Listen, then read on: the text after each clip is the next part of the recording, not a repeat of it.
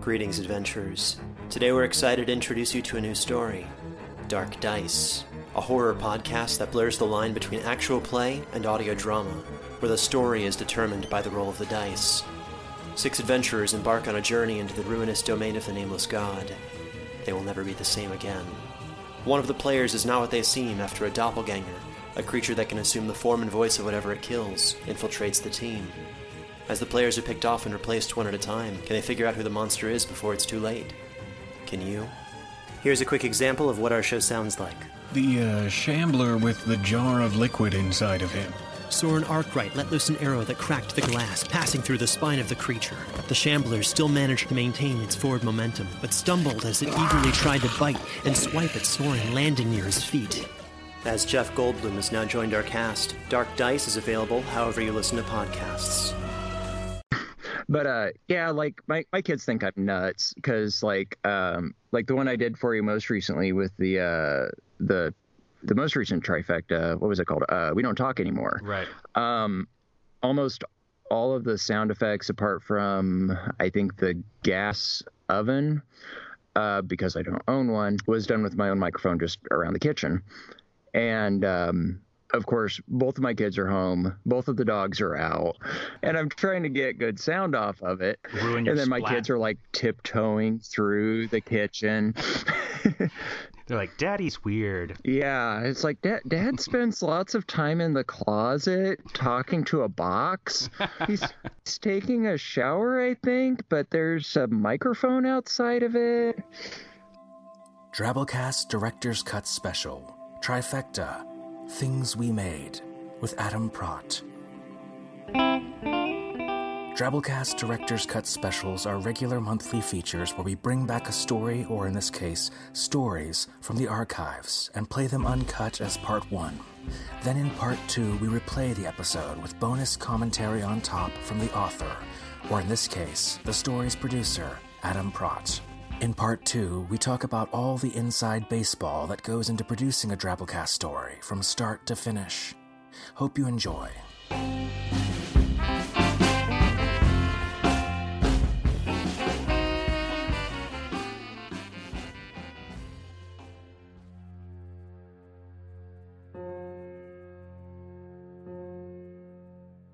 Useful Objects by Erica L. Satifka. After he passes the age of reason, my brother chooses to become a foundation. Specifically, the foundation of the new state capitol building in Austin, Texas. You've never been to Texas, I say. It was the best opening they had, he replies with a small, sad shrug. And you get weekends off. I'm still working the counter at Jiffy Mart, delaying the inevitable at a pointless task nobody asked me to perform. My friends have all gone off to be fire hydrants, or ATMs, or jackhammers, or five piece dinette sets. Undifferentiated, the makers call shirkers, like me. I hear them whispering through the thought rays that emanate from their human powered satellites, saying, Choose, decide, be of use. And I reply, Not yet. A bell jingles, and I look up to see a woman in mid transformation barging into the store. Probably just took her injection after a weekend of rest. She's half human, half Vespa, and her chassis scrapes the paint off the doorframe. A little help? I sigh and maneuver her through. I would have just brought her purchases out to the parking lot if she'd asked me to. What do you need? Motor oil. Oreos. I tuck the items into her saddlebags. No charge, of course. As I close the door behind her, she belches a cloud of exhaust into my face. The transformation complete, she idles at the corner until a passing maker hops aboard. It pops an Oreo into its mouth and speeds off, jagged teeth covered in chocolate bits. The makers are alive, but they're not organic.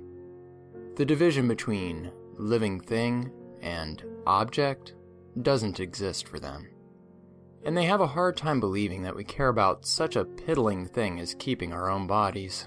To a maker, a job's a job, and we all play our role. except for us selfish, undifferentiated types. Choose, say the voices in my head. Decide. Not yet, I say. Piss off. That keeps the voices down. For a little while, anyway. The Maker's home is as artificial as they are a spherical factory orbiting a distant blue sun. No nature, just industry. They arrived in the bodies of the last race they'd conquered, ships that died on contact with our atmosphere. The ships died happy, the makers told us, knowing they had been of use. I'm not so sure about that. It was a slow invasion masked as a self improvement regimen.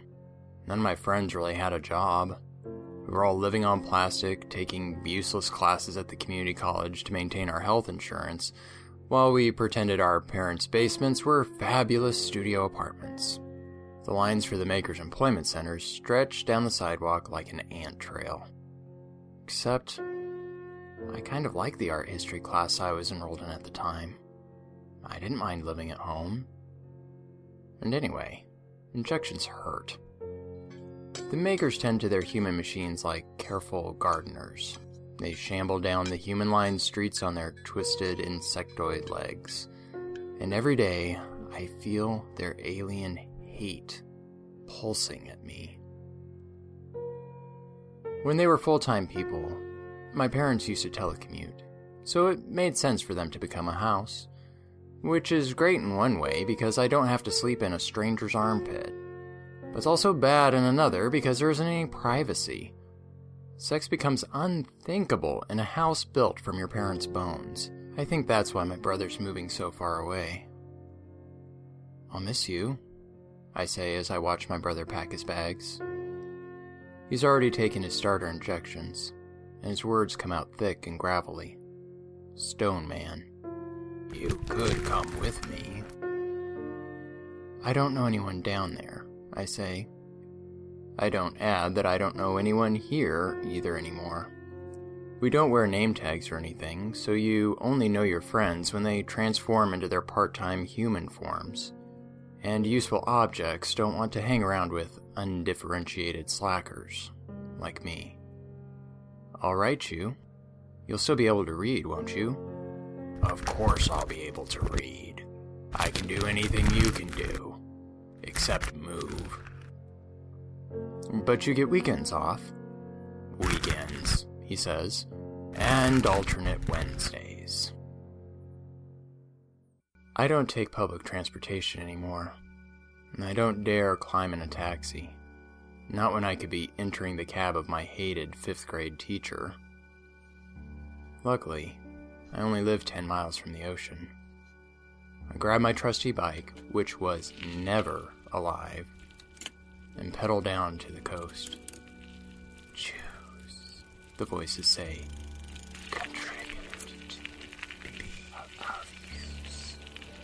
I pedal faster. Because it's November, the ocean is deserted. I take off my shoes, roll up my pant legs, and wade into the brackish water. I choose to be the air, I think.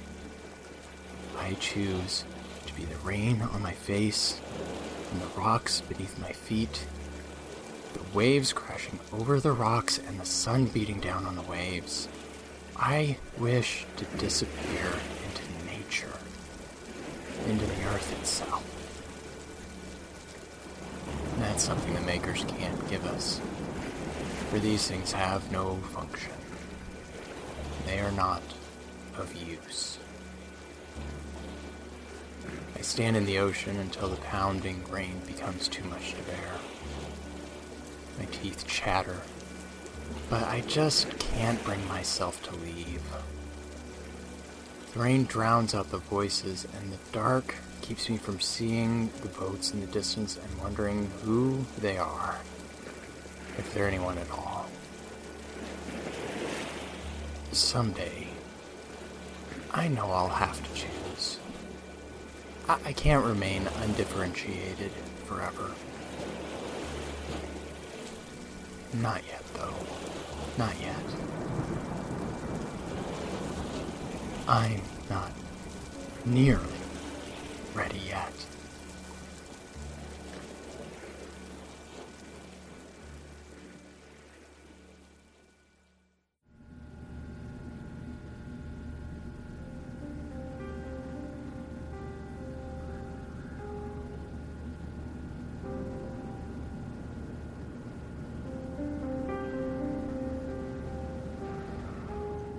Metal and Flesh by Stephen R. Stewart.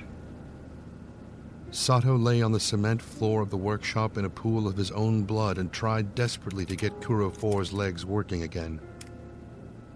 The robot, in turn, tried to deal with the gaping wounds in Sato's smashed leg and pelvis. Go stones were all over the floor, scattered like black and white drops of rock. Go had been one of the few games Sato and Kuro 4 could play together to pass the time. AIs had trouble with Go, and Sato could hold his own against Kuro 4. Sometimes he even won. The Go stones had rested in two worn wooden bowls on the table by the main hatch. Now they were mixed together on the floor, blood and hydraulic oil oozing around them like a slow river. Sato twisted his torso, torqued the wrench, and finally popped the release that allowed the panel of Kuro 4's lower back to slide open. The effort made Sato's head spin. Outside, the cold Martian winds buffeted the workshop walls, causing the metal to groan. The asteroid strike had heated the alloy, but now the temperature was falling back to normal. The lights overhead dimmed, but stayed on. The wry eyes on Kuro 4's face screen studied Sato's worried face. If the impact left even a third of the solar panels intact, Kuro 4 said, that should be enough to keep life support going. Sato grunted. Sweat poured down his face. If I don't get your legs working, it won't matter. All the suits were in the decom chamber, and the asteroid had torn that room in half. Rescue would take 44 days to arrive, and if Kuro 4 couldn't walk to bring back supplies, Sato wouldn't last half that long. Well, work faster, Kuro 4 said. You're letting me win. I've already managed to repair three of your major blood vessels. Out of how many? Kuro 4 was silent. You've got it easy, Sato said. No pain. On the other hand, the mechanisms you are working on are simple compared to the human body. It repairs itself. What could be simpler? Kuro 4 smiled. They lay on the floor side by side for almost an hour, a yin and yang of metal and flesh. They talked back and forth, each contending their job was harder, that they were winning the competition to see who could fix the other first. Neither admitted how scared they were. Eventually, Sato's hands went numb. Reassembling Kuro 4's servo had been difficult enough when he could feel the pieces. Foggy and frustrated, Sato lay back on the floor and struggled to catch his breath. The cement felt soft, like a down pillow. When Sato looked up, Kuro 4 was studying him again. What's that face? Sato asked. What are you thinking about? Back home, AIs aren't recognized as living beings. Sato struggled to sit up. Why are you thinking about that now? The network says the other buildings are breached, which probably means you're the only living human in the complex. If you die, they won't spend money on an evac mission to save me. The dark eyes on Kuro 4's face screen were weary and afraid. I'm in here, Sato. I know I can't prove it, but I'm in here. Sato put a hand on Kuro 4's shoulder. I know you are. They worked in silence. Once, Sato almost fell asleep. A few times, he forgot where he was. Finally, Sato said, Fire up your voice recorder. Why? Sato blinked to stay awake. I'm dying, Kuro. Fire it up. A blinking red dot and jagged green line took the place of Kuro 4's face. I lost, Kuro 4 said blankly. I couldn't save you. Hush, Sato said. I'm recording. Sato cleared his throat, summoned the last of his strength, and willed his voice to clear. Then he spoke. Command? Visuals on the fritz, so I'm in audio only. This is Sato, still scraping by. I'm really anxious to see you all. Quick status report. Sato continued until he'd said everything he thought Kuro 4 would need. Kuro 4 listened in silence, the green line on his face screen spiking along with Sato's voice. When the recording was over and Kuro 4's face screen returned to normal, there were tears streaming down his artificial cheeks. Recut that any way you need to, to make make them think I'm still alive, Sato said. Then they'll then they'll have to come. Kuro 4 smiled through his tears. I don't know what to say. I'm never going to be able to top this. Sato took Kuro 4's cold metal hand, smiled, and faded away.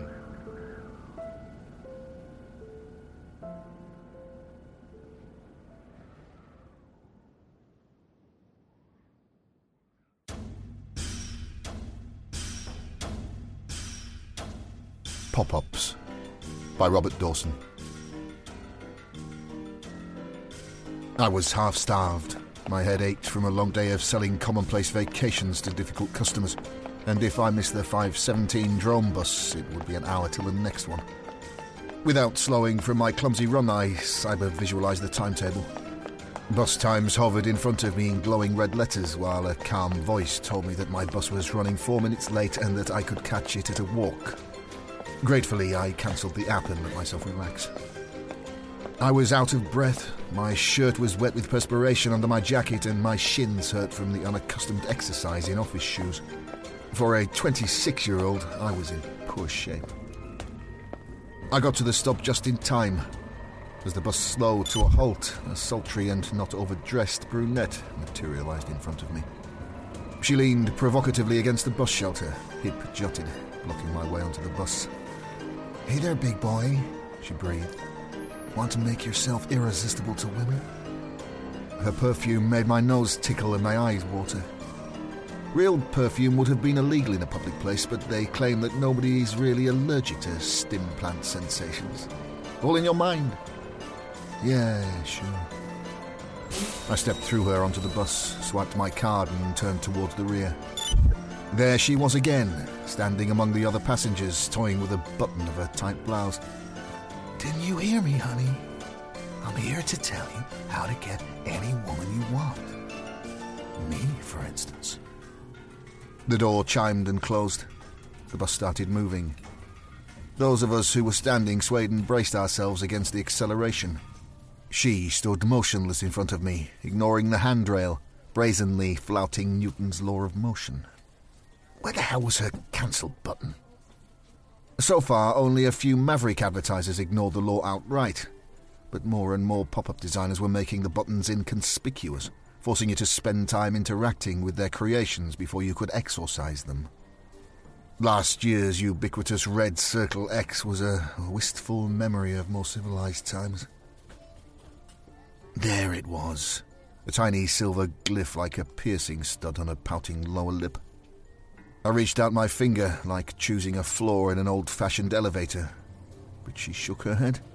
Ah, uh-uh, stud muffin. It doesn't work like that. Even bad girls deserve a goodbye kiss. I muttered something ungentlemanly, leaned forward, and pecked at her intangible lips. She vanished. I glanced quickly around, but apparently nobody had noticed. There was still an empty seat beside a white haired woman wearing jeans and a powder blue sweater. I sat down before I could make myself any more conspicuous. From under the seat came a sinister rattle. A big brown and white snake slithered out and started to weave menacing loops on the floor around my feet. Its back bore the name of the Prime Minister in clear block capitals. I stepped on its head. It vanished with a puff of smoke and the rattle stopped. Ah, that's better, isn't it? said a soothing, friendly voice that came from everywhere at once and only I could hear. This June, vote for real change. The woman beside me was looking at my foot. Was that the snake, dear? Yes, I admitted. Across the aisle, a thin girl with dreadlocks seemed to be picking something out of thin air. Sometimes I wish I'd never got stimplanted. You know, I actually believe the government's doing an okay job, but stepping on the snake is the only way to get rid of it. Otherwise, it follows me around all day and gets louder and louder. and even then he just keeps coming back. Oh, I hate that one. You mean you've got a stim plant too? Oh, sorry, that was rude. I apologise. It is mainly a young people's thing, isn't it? But my son works in Shanghai and my daughter's in Lagos, and it's almost like being in the same room with them. But is it worth the pop ups? I need my stim plant for my sales job, but otherwise. A tiger, the mascot of a breakfast cereal that I had bought her a few times, stalked along the aisle and paused in front of me. Have you had your quinoa puffs today? It asked reproachfully and walked on. She gave me a sympathetic half smile and nodded. I almost got mine taken out last month, though it would have broken my heart. But I got an ad blocking patch instead. I thought those didn't work. My son works for Cybella. He gave me a copy of the newest product. That was thoughtful of him, wasn't it? It would have cost me $300 otherwise, and I'm on a fixed income. Worth every dime, I thought. Where could I buy it? I think you can download it. I'm not absolutely sure, though, because mine was a present. I brought up my visual display and Googled. Sure enough, Cybella, Shanghai. Had proof. She smiled. That's it, dear. She patted my arm, almost too gently to feel. I authorised the payment so eagerly that I made a mistake on my password and had to try it again. After a few seconds, the world around me began to fizz and sparkle as the patch installed. I smelled mint green and tasted furry pentagons. A million ice cold ball bearings slithered over my skin. When my senses cleared, the seat beside me was empty. I guess I'm slow on the uptake. I actually looked up and down the bus to see where she'd gone. And then, from somewhere under my seat, I heard an all too familiar rattle.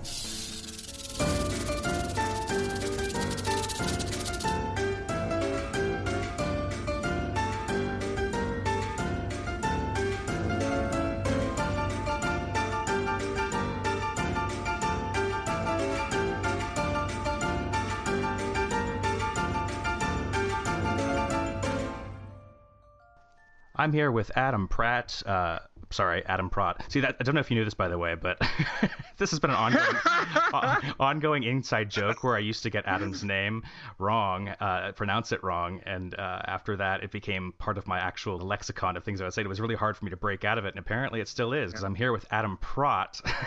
right? Did I get that right, Adam? There you go. Yeah. Yes, you did. And and uh, as much as I, I would like to share the same uh, pronunciation and and uh, try to claim uh, being a relative of Tim Pratt, uh, I, I'm afraid I can't. it's okay. But Adam is our um, our producer at Drabblecast along with me, and uh, I've worked with him for a long time.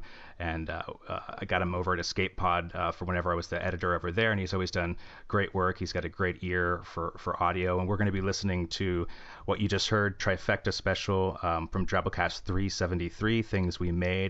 So how you doing, Adam? I'm doing okay. Um, I, I have uh, one sick kid at home, so if we get uh, interrupted in the background, that, that's why. But um, I will say that is the least number of uh, sick family I've had home all week. Yeah. It's the joy of parenthood. It's definitely a joy in audio production too, or you know when you've got to do an intro and record and Yeah. you've got cold. Ugh. Have you had that experience? I, I've had that experience. I, I had one uh, when we were over at Escape Pod, where I uh, I was doing a Ken Liu story, Mm-hmm. and I mispronounced through the entire thing. Uh, oh, and I'm gonna do it again. Nuclear. Oh yeah, you got it. Yeah. Okay. Good. That's the one that always gets me. I did it wrong through the entire thing, and I lost my voice that night. and Divya comes back and says, "Hey, did you know?" And I went, "Oh no." And I I uh, literally got on there and and uh, sent her a voice memo, and I and I went, um, Divya, I would love to make the changes, but this is literally my voice right now, and I don't think I'm going to be able to.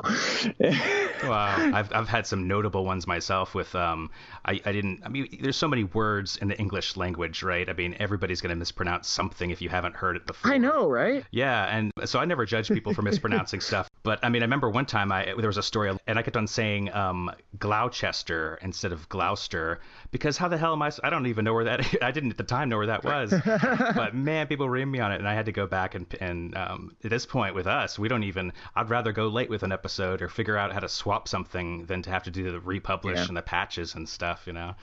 Because it does take you out of the story. Yeah, yeah, yeah, yeah. No, and I, I couldn't blame him with that. But uh, yeah, like my, my kids think I'm nuts because like um like the one I did for you most recently with the uh the the most recent trifecta. What was it called? Uh, we don't talk anymore. Right. Um, almost all of the sound effects apart from I think the gas oven. Uh, because I don't own one, was done with my own microphone just around the kitchen. And um, of course, both of my kids are home. Both of the dogs are out, and I'm trying to get good sound off of it. Ruin your and then my splat. kids are like tiptoeing through the kitchen. They're like, Daddy's weird. Yeah, it's like dad, dad spends lots of time in the closet talking to a box. He's taking a shower, I think, but there's a microphone outside of it. Yeah, I mean, a lot of kids. I think it's natural for kids to think a dad is weird, and so you're just kind of running with it, you know. You got your own brand. It's a Ad, Adam branded weird. Well, now, and this was something I was I've always been meaning to ask you about because like um you you seem to have a very different voice from like your narrator uh, or your um intro and outro host voice. Yeah. It's like it's two different people, and and maybe it is. I don't know. Um, It's true. Oh boy. you don't know how much audio processing it takes to make Norm sound the way that that he sounds in your ear holes. anyway, Yeah. Well, no, hon- honestly. that enough of a tangent? No, that's a great tangent. I mean, I become a different character when I'm reading a story or uh, or hosting because I want to slow down my pace and I want to, um, you know, it's, it's it's not completely different, you know, but I do try and change the timbre of my voice in a different setting, and it helps me have less flubs. Uh, I certainly slow down everything, my heart rate and such forth. Uh, it's the only thing I can really do because the the fast thinkers that I know and, and fast people in general, the hyperactive types, have a hard time reading stories because like time works at a different space for them. Like when I get audio back from them, it's like, dude, they can't finish a sentence sometimes without having to restart or without like kind of crushing a word or speeding something up. so uh, it helps me to think like, okay, if I'm in front of a stage or an audience, I'm playing a character, and then boom, it just it's easier. Everything's easier. You imagine the character you're going to be and uh, I don't know. That's it's that, that's a great segue into the general question of like, so I send you a story, um, and I, you know, I'm in a, a unique position as an editor and producer to have to divvy up work like that. A lot of people just get to focus on one, but I'm always thinking of production as I as I work as an editor. So I'll send you stories based on kind of like, oh, this is what Adam's good at. He's sound effect oriented, um, and sometimes it's like, oh, maybe this will be a challenge for Adam, or I want to hear his unique take. But when you get a story, what is your first step, and how do you like proceed through all that to make the production happen? Um, I use a uh, a text to speech program uh, as the first step usually um, because I I, I want to hear it in audio as opposed to just seeing what it looks like on the page. Mhm. And uh, another reason for that is I can get a real uh, believe it or not, even with text to speech, you can get a real good sense of the emotional content. Um, there there have been sometimes just listening on that I I start you know crying or whatever because it's it, like the story's that good and it comes through even that kind of mechanical voice. Wow. Um, but that usually gives me a good idea of like, you know, what what is this going to sound like in my ears, and, and who would be a good match for that. Um, and then usually, you know, it'll, it'll sometimes depend on whether they're a good match, who can do accents, um, the sort of balance of male and female or neutral um, or you know non-conforming uh, voices that are within it, and seeing you know okay who can do that well, who's can give me a, a knockout crazy alien voice. You know, I, I have some standbys who are just absolutely fantastic on turning it back around to me quickly.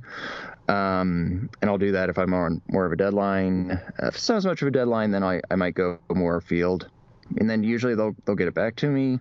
I make sure I do my basic filters on it. You know, uh, take out any noise that might be there, um, any pops and poops that slip through.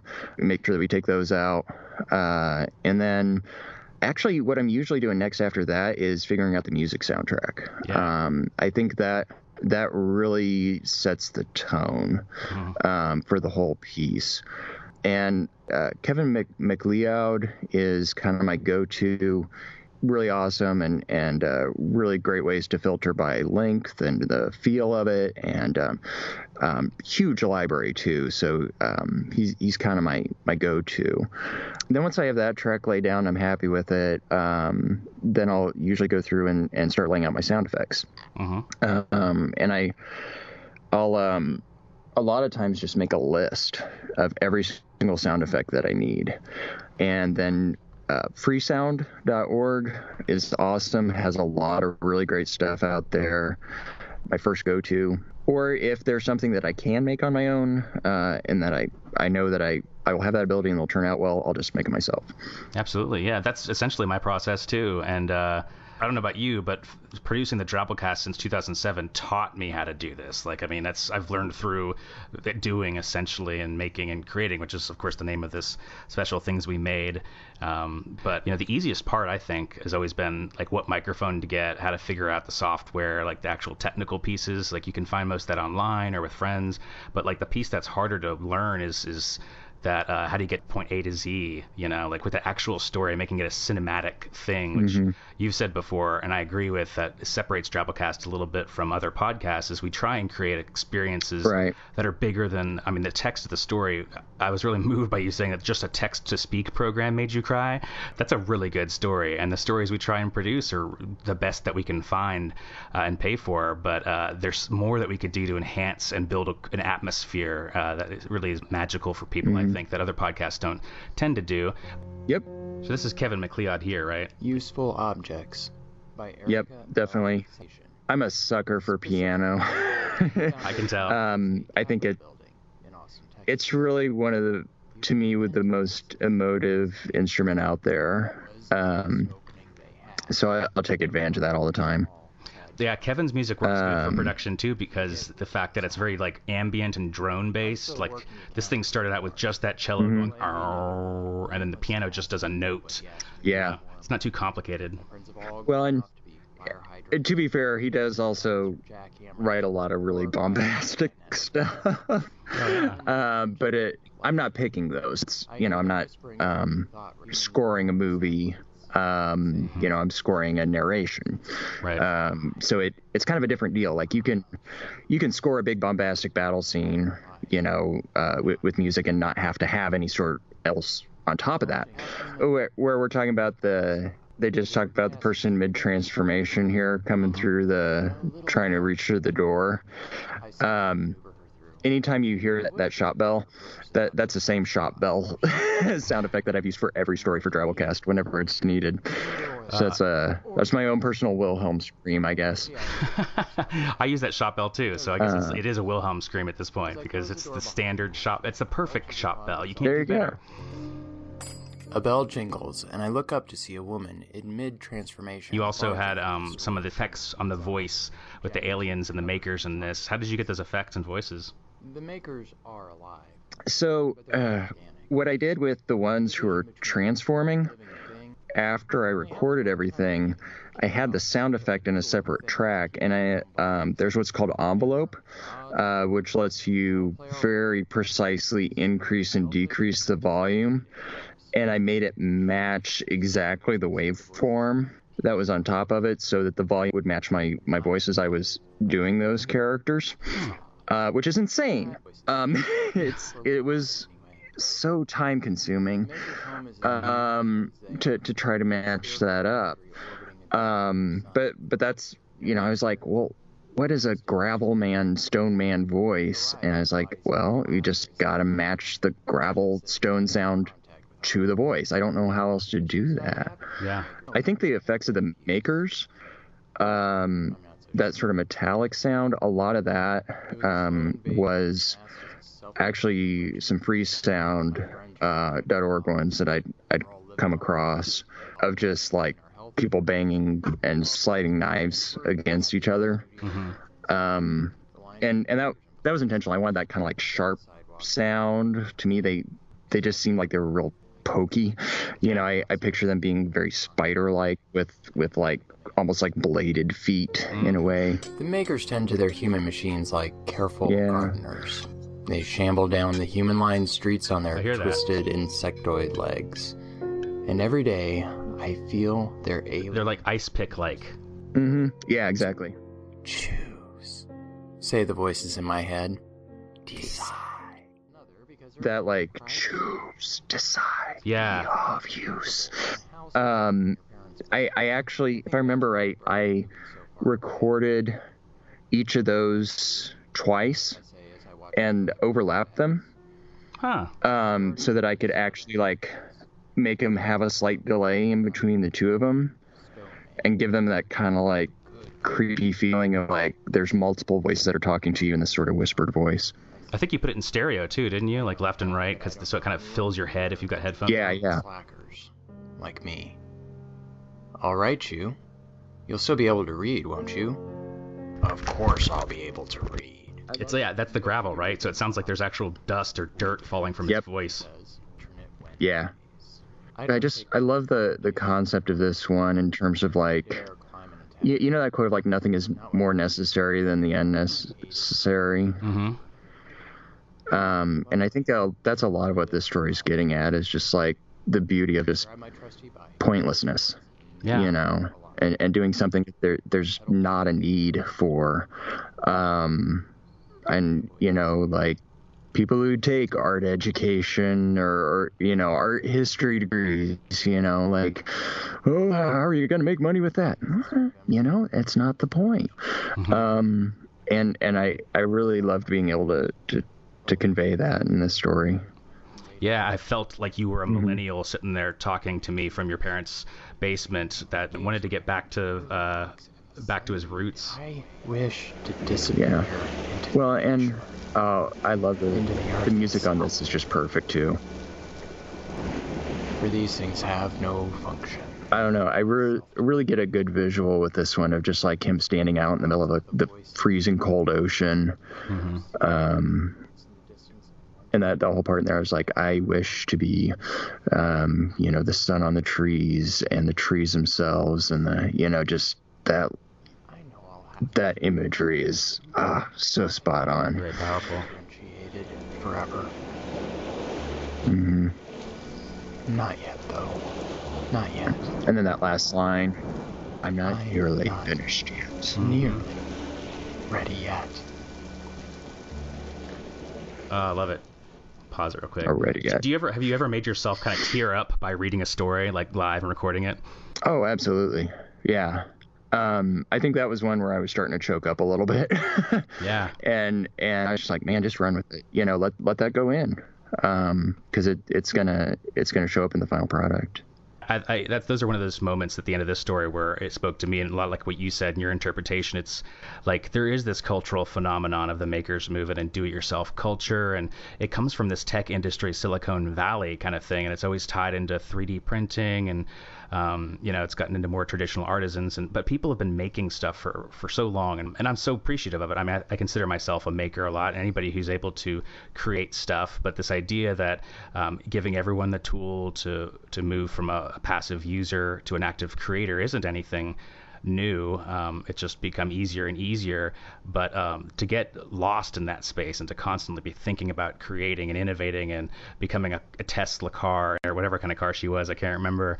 who, um, Vespa. yeah, Vespa, that's what it was. Um, as opposed to just being and to listening to the ocean and, and to it's, it was powerful for me when the character decides to become the ocean, the leaves, and everything. I didn't even make that connection to like the makers movement. I just, you know, was was thinking of it in terms of like the whole idea of like, oh, you got to go and make something of yourself. You know, like the Oh. the idea of a, a useful object being like a, a being useful in society.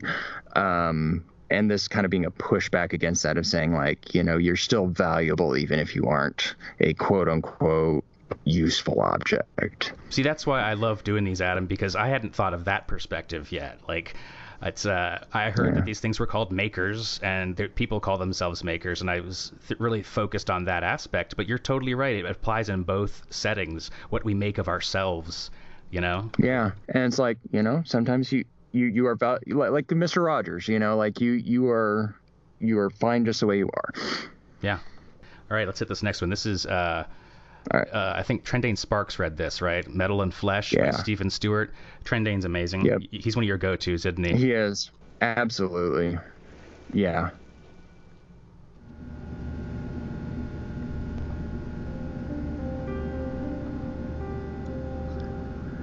Ah, God, the piano. Yeah, I mean any story that's got an AI that is broken and a human trying to fix it or vice Metal versa. By Stephen R. Stewart. Yeah, well, the image that comes to me with this one is um, the the yin yang symbol, Hmm. and I think that was intentional. hmm Um, of like they're you know literally curled one up against each other, each trying to fix the other, and they're kind of like you know metal and flesh, you know like that's dark and light, you know these opposites going on. hmm Um, pass the time. I think some of the I remember the Sato could hold his own against Kuro. that machine effect was a purchased one um, of just the, the sound of you know the the Mars station going on in the background. Like a slow river. And I think at one point in here there's like a there's like a metal cooling like tick tick tick tick tick kind of effect. But stayed on. The wry eyes on Kuro 4's face screen studied Sato's worried face. If the impact left even a third of the solar panels intact, Kuro 4 said. that should be enough to keep life support going. Sato grunted. See, it probably took you 30 minutes just to get the mixing right on how to make that that crunchy sound in the background not overwhelming. It's perfect, I think. I think you did it perfect. If the impact left even a third of the solar panels intact, Kuro 4 said. that should be enough to keep life support going. The the hardest thing to create on a voice is um, that robotic effect. Yeah. Um, because like if you just try to do a vocoder to it, um, about half the time what you end up actually doing is just ruining the intelligibility. Mhm. It's true. Less bit-like So somehow. it's trying. Yeah, yeah. It's it's so hard. Out of how many? Kuro 4 was silent. You've got it easy, Sato said. No pain. On the other hand, the mechanisms you are working on are simple compared to the human body. I- I'll It tell is you what. The reason I keep going back to Tran is is he. God, he just lives it. Mhm. Um, like you just I hear a pain in that voice, you know, when when he's playing talking with a human, uh, you know, an exhaustion it comes through, and and um, the other thing about him is like he'll he'll do extra stuff just to help it go through, like um, toward the the end of the story, because he you know he starts recording um, just basically B-roll uh, audio to just to, to put in there, and I, I said to Trent like, hey, I I kind of want like after the story keeps on going, I want to be able to give this impression that you know this this probably took him a long time. Mhm. To keep saying and, and talking and, and keeping it on going. Can you just give me like you know some improvised um, dialogue, isn't or I guess it'd be a monologue of what he would be saying. And if you listen in there really closely, you can actually hear it after the narration keeps going, duck down real low uh, volume is some of that improvisation of him continuing to record. Huh. Sato cleared his throat, summoned the last of his strength, and Oh, willed God, his voice this- to clear. Then he spoke. This is a different music piece behind it now. Command? it just wrecks me. Visuals on the fritz, so I'm in audio. It gets positive. Like it's we have Anxious the, a major key drop in. Quick status report. Sato continued it's until just he like- said everything he thought Kuro. It really supports like, Kuro yeah, this is super sad, but it's like what a beautiful thing this guy's doing. Yeah. You know, like he's And Kuro four for his robot friend. You know, he's like, okay, I gotta do this because the other way they're gonna come get him. hmm Recut that any way you need to, to make make them think I'm still alive. Sato Yeah. said. And just like the little things he's doing there, like too, just you know, you can do a straight reading of like recut that however you need to to make them think I'm still alive. hmm No, Trent reads it as Sato took Kuro four's Recut that. metal hand. however you need to to make them think I'm still alive. You know, I'm exaggerating it, but you know, like he's actually taking a deep breath and he's exhausted and ah, yeah, yeah, it's so good. Pop-ups. Yeah. Third one here is uh, Yeah, let- pop-ups by uh, Nick. uh, Pop-ups. Nick Ham is the narrator, and the, the pop-ups is by Robert Dawson. Yeah, I love the piano in this. I was half starved. yeah, the music is ached from a long day perfect. It reminds me of um, vacations to difficult customers. like Looney Tunes whenever they have like an industrial Yeah. kind of crazy thing happening. Uh, Without um, and very specifically, like Looney Tunes, that this one really reminds me of. Yeah. I love that it's a texture change in sound, too. The first two stories are more contemplative, and you've got music that really cha- breaks the mood. Mm-hmm. Shirt was wet with perspiration under my jacket, and my shoes. Yeah, those uh, running footsteps going. Time till the next one. Without slowing from my clumsy run, I cyber visualized the timetable. Bus times hovered in front of me in glowing red letters, while a calm voice told me that my bus was running four minutes late and that I could catch it at a walk. Gratefully, I cancelled the app and let myself. Definitely gives that feel of being late for, for a train. For a mm-hmm. 26 Like, year old. Mhm. Um, the other thing I, I really liked about this one is I was like, I need some auditory way to express that visual. You just heard it there. Yep. Of like that She leaned bloop, provocatively Yeah. where it comes in, and it's actually a different sound from when they disappear. Hey there, big boy. Hmm. Like it goes bloop, Irresistible up to women. when they appear, and then Her Ah, when it's an disappear. inversion. It's an inversion of the first sound. I do do that a lot too. Perfume would have been illegal in the Mhm. place, but they claim that nobody is Yeah. really allergic. and I mean that's uh, they'll do that a lot even in like um, like if you see Hamilton her onto the bus, Yeah. uh, or listen to Hamilton, turned towards the rear. um, they do that with There she characters. You know, like they all have a a different way of expressing it just based off of the way the The tone goes. chimed and Mhm. The bus started moving. Those of us who were standing swayed and braced ourselves against the acceleration. This I love the way the music changes. I stepped through her onto the bus, swiped my card, and turned towards the rear. There she was again, standing among the other passengers, toying with a button of her tight blouse. Didn't you hear me, honey? I'm here to tell you how to get any woman you want. Me, for instance. I love the timing on that. Yeah. Yeah, it's like me, for instance, and it's like ooh, most sultry. of the Yeah. Ignoring the handrail, brazenly flouting Newton's law of motion. So good. Where the hell was her cancel button? So far, only a few Maverick advertisers. I love how uh, it goes away here, and you've got that kind of like actual field sound of being on a train. So it, it places the scene in a different kind of setting and moves you towards somewhere else. There it was. Is that it's it's still there through the whole thing, Like a piercing um, but it wasn't quite long enough to fit for as long as I wanted it to. the floor in Hmm. So if you listen really close, you can hear where I loop it.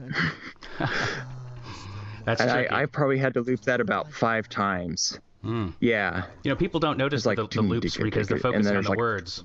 leaning forward and No, no, no. I do it all the time. There's a lot of times where I'm just like, oh, this is like 10 seconds short. I need another 10 seconds. Loop, loop, loop, loop, loop. There was still an empty seat beside a white-haired woman wearing jeans and a powder blue sweater. The the trick to that is, Down before I is could make myself you can actually see it on the waveform. Um, it's like where it starts to narrow down on the volume just a little bit. That's usually a good place to cut and loop it. But um, From under the seat came where it talks about him metaphor. A big brown seeing the the old lady there that he talks with for the first time, Mhm. loops on the floor around my feet. the volume's way, way, way, way down compared to the others. And clear block But the pop-up appearance effect is there. Hmm. Ah, that's better, isn't it? So Said soothing it's sort of like how he didn't quite notice that that she was a pop-up. You could also go by it and not notice, hey, that was a pop-up appearance sound, but it's there Yeah. right when she The first woman appears. beside me was looking at my foot. Is that the snake, dear? Yes, I admitted. Across the aisle, a thin girl with dreadlocks seemed to be picking something out of thin air. Sometimes I wish I'd never got stim planted. You know, I actually believe the government's doing an okay job, but stepping on the snake Such is the only way to get rid of it. Otherwise, it follows me around all day and gets louder and louder. And even then, it just keeps coming back. Oh, I hate that one. You mean you've got a stim plant too? Oh, sorry, that was rude. I apologise. It is mainly a young people's thing, isn't it? But my son works in Shanghai and my daughter's in Lagos, and it's almost like being in the same room. A tiger, the mascot of a breakfast cereal that I had bought a few It's, times. this story's so Black Mirror, isn't it? Do you ever watch that show? I, I actually have not been able to see it yet, but yeah, it seems to have like similar themes. Yeah, I would I would She just run every story on there for Drabblecast if I'd got those stories first. They're just they're right on target. this, this story is like I mean anybody who's seen Black Mirror is, will agree that this is very much in that vein of technology and how it changes culture. And that sound effect that bloop that you got is like straight out of Black Mirror. You know, it feels like that is the kind of thing that they would make a production choice to use. Yeah. Worth every dime, I thought. So this narrator Nick I Cam love that. is somebody you use a lot too. Oh yeah, he, he does awesome awesome stuff. Especially if I want like that that British effect or a very proper kind of sound. Um, I he's kind of my go-to. I used him on "I Will Remain." That that was the one of the first ones back after the the hiatus. Yep. Um, After a few seconds, the world around me began to fizz and sparkle as the patch installed. I love I smelled I love this effect here textured too. furry pentagons. A million ice-cold ball bearings slithered over my skin. He did furry pentagons. How did you a pentagon? Yeah. How did you find that sound effect? It's ball bearings. Sounds like an eruption. I think that was a purchased. That was actually a purchased one, and I, I just kind of, I couldn't find anybody who had what I, I wanted, and then I just started going through some of those ones where you can buy individual uh, sound effects, and I just like, I, I need like static, creepy kind of sound that way, hmm and and uh, yeah, that's when I ran across. I love how you get the music to come back in at the I end. get- I do that all the time too, where you've got kind of um, it wraps the Mhm. story up with the uh, same music you use at the beginning and the end. Yeah, timing wise, I mean that's it's so important, you know. God, that was so good. Yeah. I love that. Yeah, like gonna back it the other thing I like about I love that it so much. is I heard an all too familiar rattle. It just sweeps in. it's it's acting like you know okay the snake's there but it's also like maracas Yeah, there just how discordant that is yeah. I mean, it's a great piano track, and it's perfect for kind of leading out of the story too. Oh, yeah. It's it's different from the beginning with the straightness of that playing it. uh, but yeah that for some reason that that trifecta is just one that i go back to over and over again and it's i mean i think it's the variety and it's just the the quality of of um, what what Trendane and and Nick were doing there and um it, it's actually one of the the few podcasts I have saved, so it won't delete after it's done. Oh. If you think about the levels of things that we made, like you and I, Adam, uh, and the editors and the staff, so we get hundreds of stories sent to us every week. These smaller stories that are all a, a thousand words or less, we keep in a folder and wait for the magical moment of, of inspiration to hit and go, that's that's a theme that can make a trifecta. Then we buy those three stories out of thousands and put them together um, and an editorial process and get contracts, and then we send them out to somebody like you after it's gone through all this stuff already, you know, and then then you t- pick up the ball from there and run the Olympic torch of the next step further with the narrators that you you call and you get in, involved with, and the musical choices and buying the sound effects and the order of the stories and the timing of the stories, and then it all comes back to me. I put in an intro and an outro that fits this overall theme and idea of things we made, uh, and it connects. And it, it started from the very beginning with a, a vision and idea, and then it ended with the same thing after going through God knows how many steps. Yeah, I mean it's a team sport for sure. Definitely. Um, anyone can do like a, a straight story podcast, and and those are good, and I like them. Um, but I think you know we're we're kind of we're we're turning the dial up to eleven. It's true. We don't have the video component to go with cinema, so it's a weird gray line that we kind of ride with having audio cinema in a way. Um, you know, and I've, I've, I don't know about you, but I've gone through all the steps to make the music and all of that happen because I love the cinematic stuff. It is fun to do all that, although it's backbreaking work. Um, you know, sometimes it takes an hour per minute of production if you're really trying to mix it perfect and putting a lot of cinematic elements into it. And then the end of the day, I've, there's a couple stories that I can recall that I just took all that out and had mostly a straight read or some pieces with music in it because it just it was me imposing what I wanted on the story as opposed to working with the vision of the author, which is where it all started, you know. yeah, and I mean that's kind of how I, I picture my job with this is that like I I need to use the effects and the music to create a visual picture. Mm-hmm. You know, in that that whole theater of the mind thing. I know, I love it too. Until until next time, though. Uh, I guess what's the next story we got you up for? I think I'm going to send you some Women and Aliens Month story for March. Uh, I think you need to send it to me, man. I, I'm waiting on them. Yeah, see, that's what I'm talking about. These deadlines. It all comes back to this guy here. I'm I'm, I'm the biggest roadblock to my own podcast. I'll go ahead and do that now while it's fresh on my mind, so you can get going on it. But uh, I look forward to hearing it. as I'm sure our listeners do too. All right, we'll look for it, man. Thank you. Awesome. Thanks so much, Adam.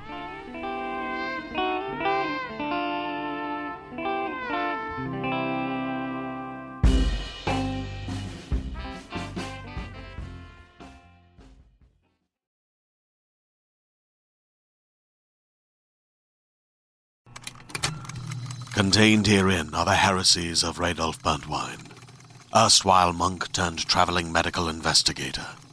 Join me as I uncover the blasphemous truth of a plague ridden world that ours is not a loving God, and we are not its favored children.